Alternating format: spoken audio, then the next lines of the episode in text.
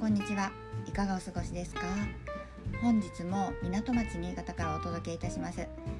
今朝のこちらのお天気は毎度おなじみのどんよりした曇りです。皆様の地域はいかがでしょうか？さて本日はこのお天気にちなみまして昨日に引き続き色味のない色の仲間である無彩色から灰色グレーを取り上げることにいたします。グレーと言いますと落ち着いた印象もありますし何よりも無難とか普通ってイメージが湧きますよね。実際にグレーは曖昧ですとか控えめ平凡なんかを表す色です。マイナスイメージは憂鬱とか優柔不断とか受け身な印象ですね。そしてグレーは白と黒を混ぜて作られる色ですので白でも黒でもない真実か嘘かわからないといった不信感ですとか疑惑などの不安を表す色でもあります。一方ですねプラスイメージですとグレーはニュートラルですとか調和機能的などを表しますね。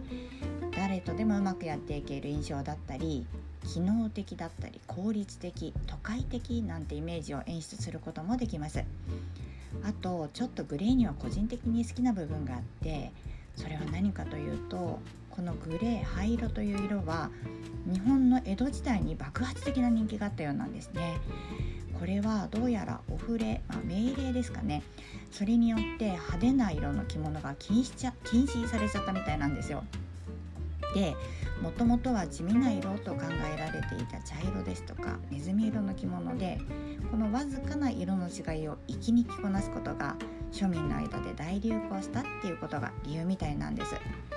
ですので一口に灰色といっても微妙な色の変化によって例えば千里球にちなんだ緑みを帯びている灰色を利休根津なんて呼んだり白銀に由来している銀色のようなほんのり青みを含んだ明るい灰色を銀ネズなんて呼んだり本当にたくさんの微妙な色合いの違いに名前がついていてしかもその名称が粋というかなんというかなんとも日本的で素敵なんですよね。はいというわけで色のお話は以上になります。いかがでしたでしょうか？色の力って思った以上に効果があるんですよ。是非生活の中で取り入れてみてくださいね。それでは本日はここまでにいたします最後までお聴きくださいましてありがとうございました。明日もぜひ聞き寝らしてくださいね。ご案内はメルシーでした。それではまた。